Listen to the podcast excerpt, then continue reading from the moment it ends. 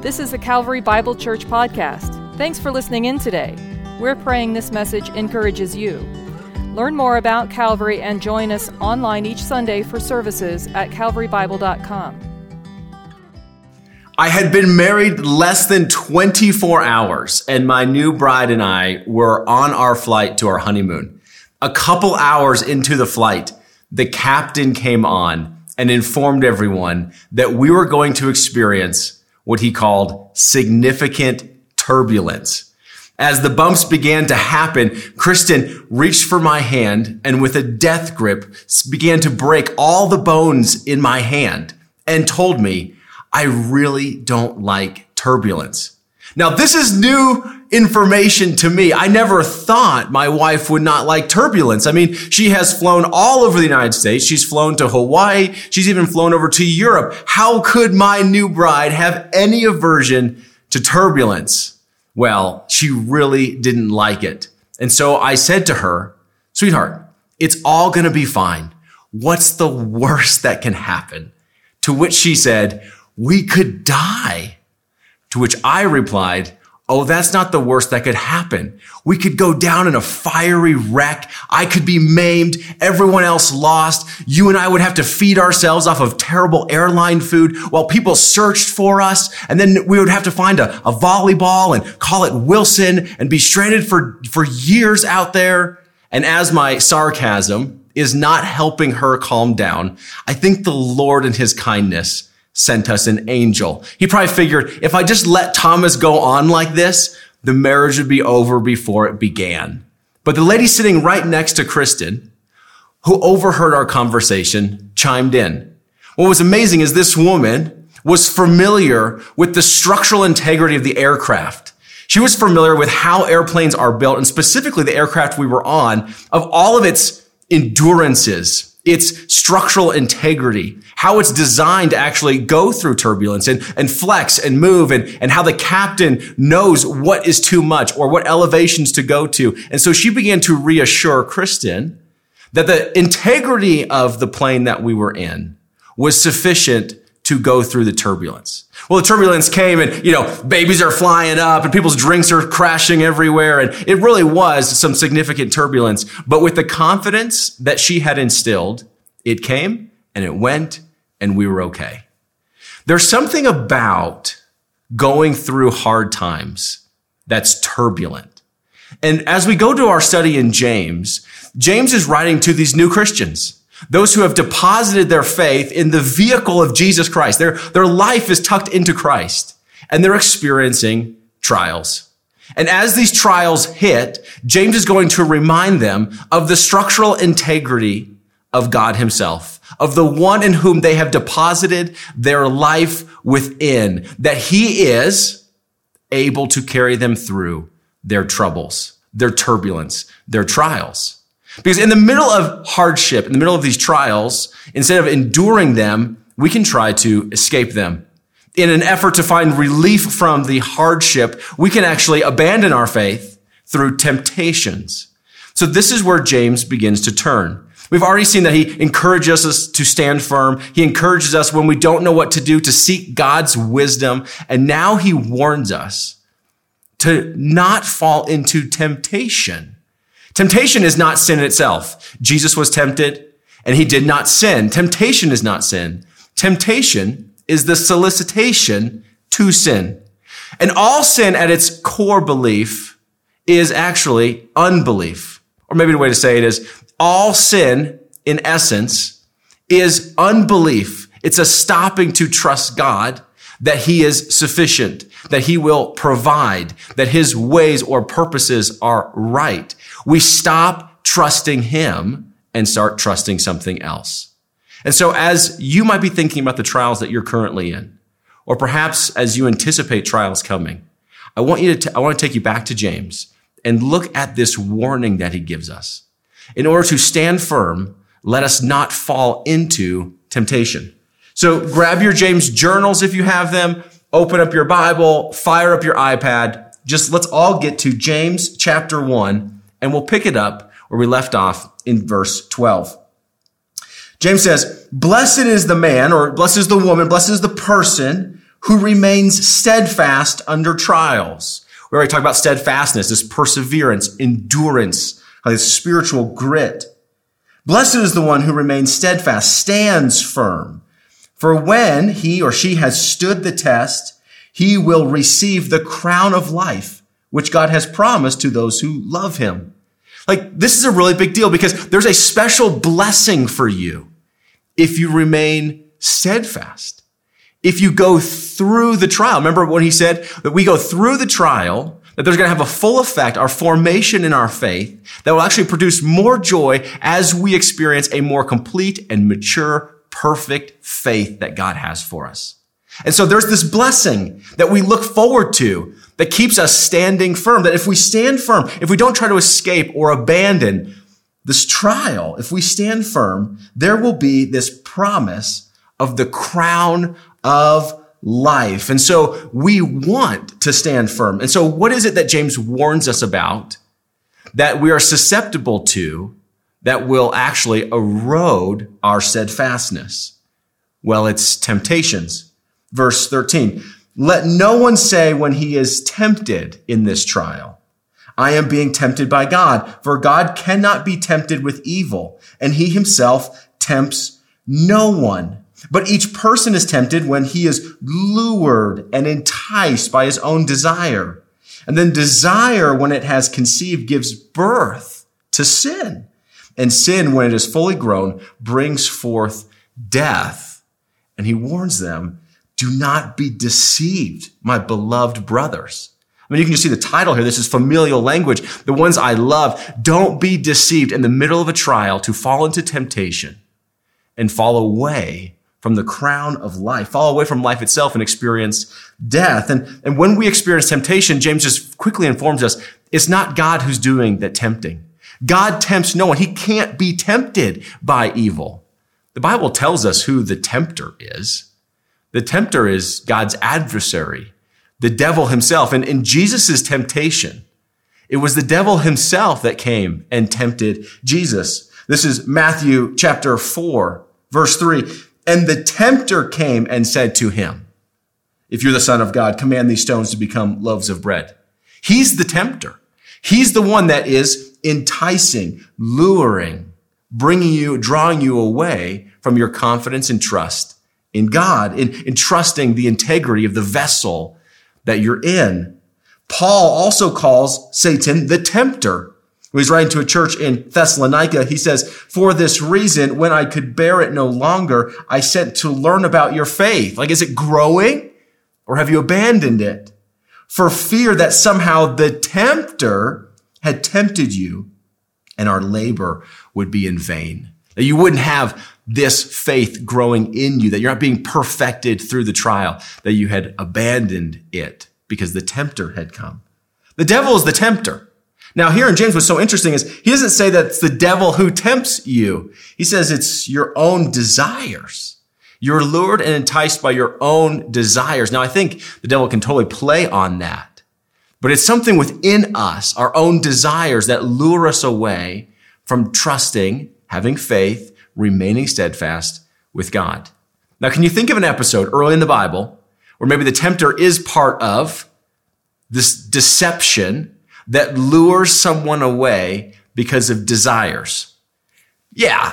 Page three of the Bible, Genesis chapter three, right? This is Adam and Eve. This is the way it's been from the beginning, even. So go with me to Genesis chapter three, verse one. Here's the scene. God has created man and woman in his likeness, put them in a garden and said, be industrious, bring forth its good fruit. There's just one tree that you're not to eat of. This tree of the knowledge of good and evil. Leave that tree alone. It's not for you. And then see what happens. Now the serpent, that's this tempter, was more crafty than any other beast of the field. And the Lord God had made. He said to the woman, did God actually say, right? This is where the deception comes in. Did God actually say you shall not eat of any tree in the garden? And the woman said to the serpent, We may eat of the fruit of the trees in the garden. But God said, You shall not eat of the fruit of the tree that is in the midst of the garden, neither shall you touch it, lest you die. See, the result is going to be death. From sin comes death. But the serpent said to the woman, You will not surely die, for God knows that when you eat of it, your eyes will be opened and you will be like God. You'll be like God, knowing good and evil. So when the woman saw that the tree was good for food and that it was a delight to the eyes, and that the tree was to be desired to make one wise, she took of its fruit and ate. And she also gave some to her husband who was with her, and he ate. Then the eyes of both were open, and they knew that they were naked, and they sewed, they sewed fig leaves together and made themselves loincloths. Death comes. Death in a relationship with God, with one another, with self, with creation. Death has arrived through sin. But do you see the parallels here? See, when James writes his short letter, he's writing to a community of Jewish believers and there's some assumed knowledge with this community that James has that they would know these stories, that they would know their Hebrew Bibles. They would know this story of desire, of being lured and enticed, and then sin birthing death. This is the result of what sin does for us. It actually brings us to the place of death. Maybe it's death in a marriage. Maybe it's death in relationships. Maybe it's death within our own selves, of death within the, the worlds that we experience. It's that separation. First and foremost, it's death between God and us. It's that separation that brings death. See, God is life, and to be separated from God is to be outside of life, is to be experiencing death. And there are so many ways that we experience this as sin comes into each of our lives. And so you can go back into James, and James says, this is the pattern, is that the temptation comes even from our own desires, where we're lured and enticed to satisfy them apart from God. We're lured and enticed to satisfy our desires apart from God. See, I think these desires aren't even sin either. We all have desires that we want to be satisfied. We have a desire, especially in trials, we have a desire to be comforted. We have a desire to have wisdom and know what's, what to do. We have a desire for securities. We have all kinds of even fleshly desires I think are really good that God wires us for. That we have desires to be loved. We have a desire for identity. We have desires for sexual satisfaction. The question is, where do we get these desires fulfilled? Where do we get them satisfied? See, even in the Genesis story that I think James is referring to in this same language, what does Satan say? That that fruit will make you like God. And maybe there's a desire in there to be like God. Is that desire wrong? I don't think so. Because Adam and Eve should have said, we're already made in his likeness.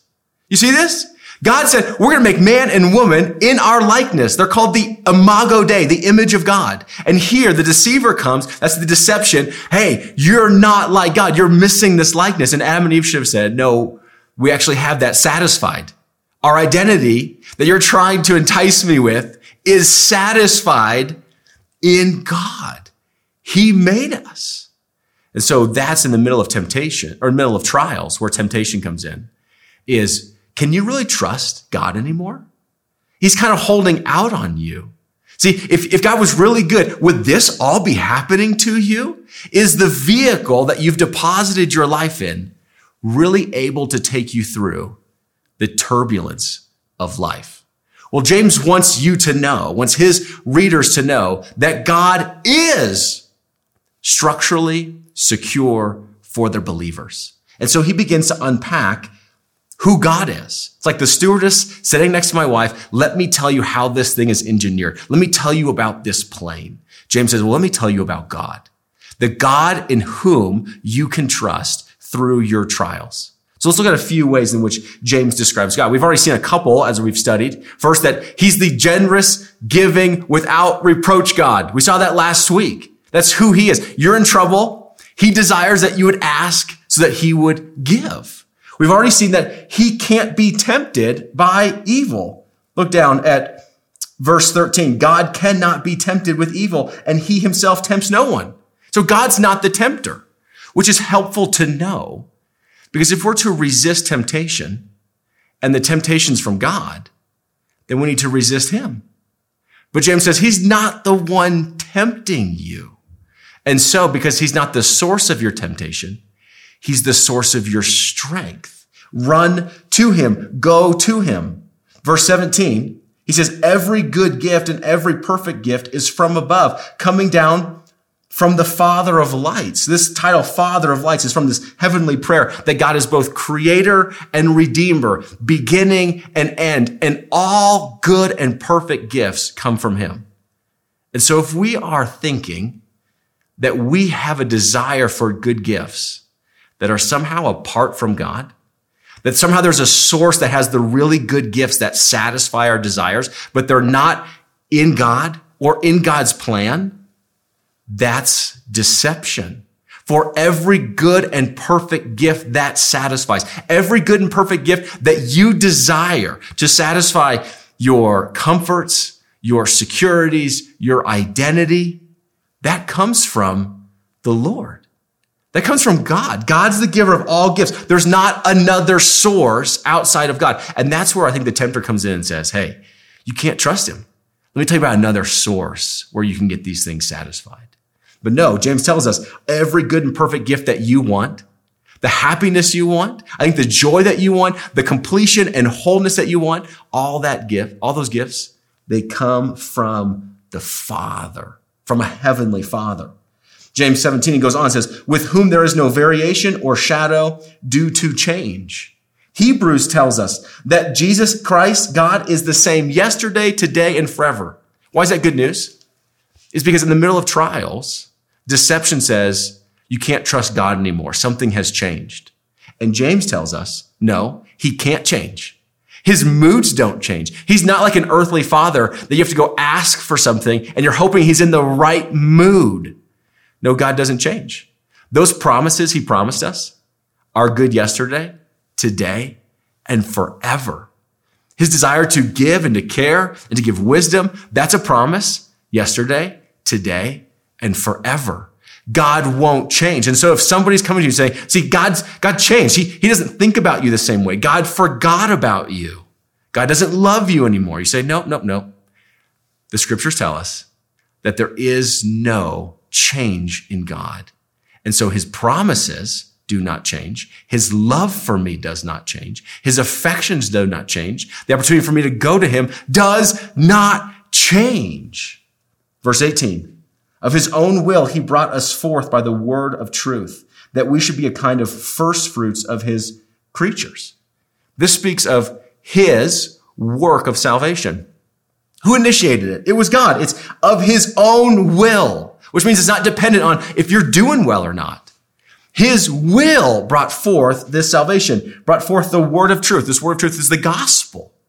It was his own desire that he would send us the good news, send us his son of salvation, and that we would be born of Christ, this first fruits of his creature. This is, this is those who are born again, those who are in the family of God, who experience salvation. That was his doing for us. See, this is the, the character of God that James is reminding the people that you can trust him. That it's deception that comes and says what you really need what you really want, which will help satisfy you, which will give you the relief that you really need, is found somewhere else than God. No, we need someone like James who sits next to us in the middle of turbulence and says, the vehicle that you're in is safe and secure. The vehicle you're in is good. The vehicle you're in will not change. The vehicle you're in will carry you through. Why is that so important? that we don't fall into temptations is because it's no small matter. What's the fruit of falling into temptation and into sin is death, right? What's, what's the reward of standing firm through trials is the crown of life. So here are the two options. Stand firm and receive the crown of life or fall into sin and experience the consequences of death. It's no small matter. It's Which why I think it's so important that we're not deceived. Do not be deceived. And all of sin, all of temptation is deceptive. It's like a fishing hook. That's what they're called lures, right? And we try to disguise them to look like it's something the fish really wants. So they become hooked. And then we reel them in. And then they're gutted. And that's a picture of the reality of what's happening is do not be deceived. Do not be lured away and experience death. The Proverbs are filled with this warning. Solomon, who's teaching his son about the deceptions of sin, this is Proverbs chapter 7, verse 21. He's writing to his son and he's talking about this adulterous woman. If he was talking to his daughter, perhaps he'd use this adulterous man, but he just says, when, or chapter 7, verse 21, with much seductive speech, she persuades him, and her smooth talk, she compels him. All at once, he follows her as an ox goes to the slaughter, or as a stag is caught fast till an arrow pierces its liver, as a bird rushes into a snare. He does not know that it will cost him his life. I don't know what's luring you right now, but you need eyes to see that it might cost you life. That's why it's so important that we stand firm, stand fast in the midst of trials and not fall into temptation. Now, I want to be as helpful as possible. And so I was this, as I'm wrestling with this text and thinking about my own life and my desires in my own heart and how I've been lured to fall into sin. What are ways in which we combat temptations? And I just have six to offer. There's nothing magical about the number six. I was just thinking uh, through a few that I've been coached by and some things that I would love to share with you. So here are six ideas that you could actually have, practical ways to fight against temptation. The first one is this, that you would remember. That you would remember what God has said. Remember God's word. When Jesus fought against the temptation of the devils, he always quoted scriptures. He, re- he remembered what God's word had said. And so two things, maybe three things that you have to remember in God's word is first this, that there's a way out. So many times we feel like there's just, this is impossible. There's no way out. But God's word tells us, this is found in 1 Corinthians chapter 10, no temptation has overtaken you except what is common to mankind. And God is faithful. He will not let you be tempted beyond what you can bear. And when you are tempted, he will also provide a way out so that you can endure it. Remember that God says there is a way out. There is a way out. And I believe for you, no matter how deep you're in, there is still a way out if you follow him. And so in the middle of temptation, remember he said this. Look for the way out of it, not the way to get into it more. Another thing to remember is that Jesus taught us to pray to the Father and ask for help in the midst of this. Remember when he was teaching his disciples to pray? He, t- he taught them, lead us not into temptation, but deliver us from evil. That's something we should be praying. Lord, let me not fall into temptation. Deliver me from evil. Remember this, that if you have succumbed to temptation and sin is in your life, there is forgiveness for you. It's not the end of the story. Be quick to ask for forgiveness when we fall into sin. Don't let sin sit there and keep you from coming to God you're quick to ask for forgiveness. And God, He's so kind, He's faithful and just to forgive us of our sins, John tells us, and to cleanse us from all unrighteousness. So the first one is, is remember. The second is this, is to recognize. Recognize our own weaknesses. Recognize where in our life that we're prone to sin. Where are we vulnerable? You should know yourself. Is there certain content that you're susceptible to watching in shows or maybe reading in books to expose yourself to that you know that leads you into a place you don't want to go. You should recognize your own weaknesses. Recognize where you're vulnerable. Are, are you susceptible to be online late at night shopping and, and spending money, trying to fill these desires with money that you don't have or going to the malls or going to these stores that you know you shouldn't belong, they shouldn't be at? Recognize where you're vulnerable. Third one is remove. Remove all the possible temptations you can. Eliminate them from your life. And so if you recognize where you're vulnerable, where you're susceptible, when you're not being tempted, tempted, try to remove those environments. So I know for me, to be really honest with you.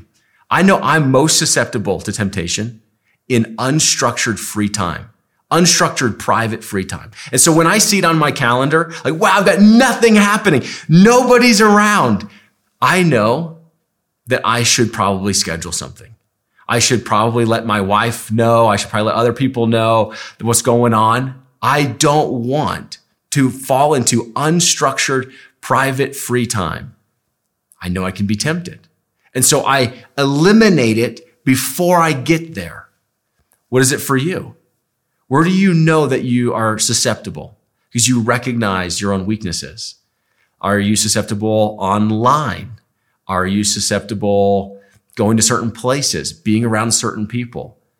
We should remove them to the best of our ability from our life. Fourth is this, is rest. If you haven't figured it out, they're all going to start with R. Is rest. Especially through trials, when we're most tired, we're most susceptible. It's like we don't even have the energy to fight and stand firm. And so rest is really important. Remember when Elijah was faithful through the trial, Mount Carmel, and he saw God's works.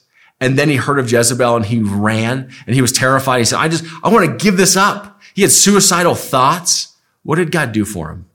He said, rest, sleep. I'm going to feed you. So sleep, eat, walk, rest. We need rest. So many times in my own temptation, and I, and I feel like I'm falling into it and I lose the battle. I didn't lose the battle then. You know when I lost the battle? It was probably two nights prior when I stayed up way too late reading or binging some show and not getting sleep and not resting. I don't even have the physical strength to resist temptations. So rest. Find time to rest. Go to bed. Five is relate. Don't isolate. You want to have relationships. You want to relate to other people, maybe who are going through similar temptations, maybe going through similar trials. Share what's going on. If you have a propensity to continually to isolate into privacy, that's breeding ground for temptation. That's breeding ground for desires and to be enticed and lured. Don't keep trying to isolate and privatize your world. This is why for me, like my wife, my kids, they all know my cell phone passcode. There's no privacy there. Do you know why? Because I know what I'm capable of and I'm a righteous man. I know apart from the Holy Spirit and from God's enduring strength, what I could do. And so I don't try to find more isolated places, more private places in my life. I try to relate, be open, let other people know what's going on, share my struggles with them. And so don't isolate, relate. Last one is this is resist. Is just resist. Like with all your strength, resist. Scriptures tell us resist the devil and he'll flee from you. Resist. Put on the full armor of God that you might stand firm. No matter how hard it looks, no matter how hard it feels, you know the consequence. Resist with all your strength. And so maybe these six things of remember, recognize, remove, rest, relate, and resist will maybe help you not fall into sin the next time you're tempted. See, James is a very practical book for us. And he's telling us in the middle of trials, we know that we're susceptible to temptation. Temptations get us out of trials so fast. But as a Christian, we want to get through them that we would have its full effect, a formational good that would produce more joy in us, a more complete and mature faith. And at the end, receive the crown of life. And it's only possible if we stand fast. Let me pray for you. God, I thank you so much for a church of people that want to gather around your word and be informed by your word. And so, Lord, we just pray that we would have a trust in you, that as James articulates your character the structural integrity of who you are, that we would trust you through the turbulent parts of our life. And Father, no matter what temptations my friends are going through, I pray that right now you would give them the strength to endure. Give them wisdom to endure. Give them knowledge to endure. Give them the ability to see what you promise a way out. And so, Father, I commit them to you. I commit myself to you that we would be formed into the likeness of your Son, Jesus Christ as we stand fast through our trials, trusting you, the Heavenly Father who loves us so much. It's in your Son's name we pray. Amen.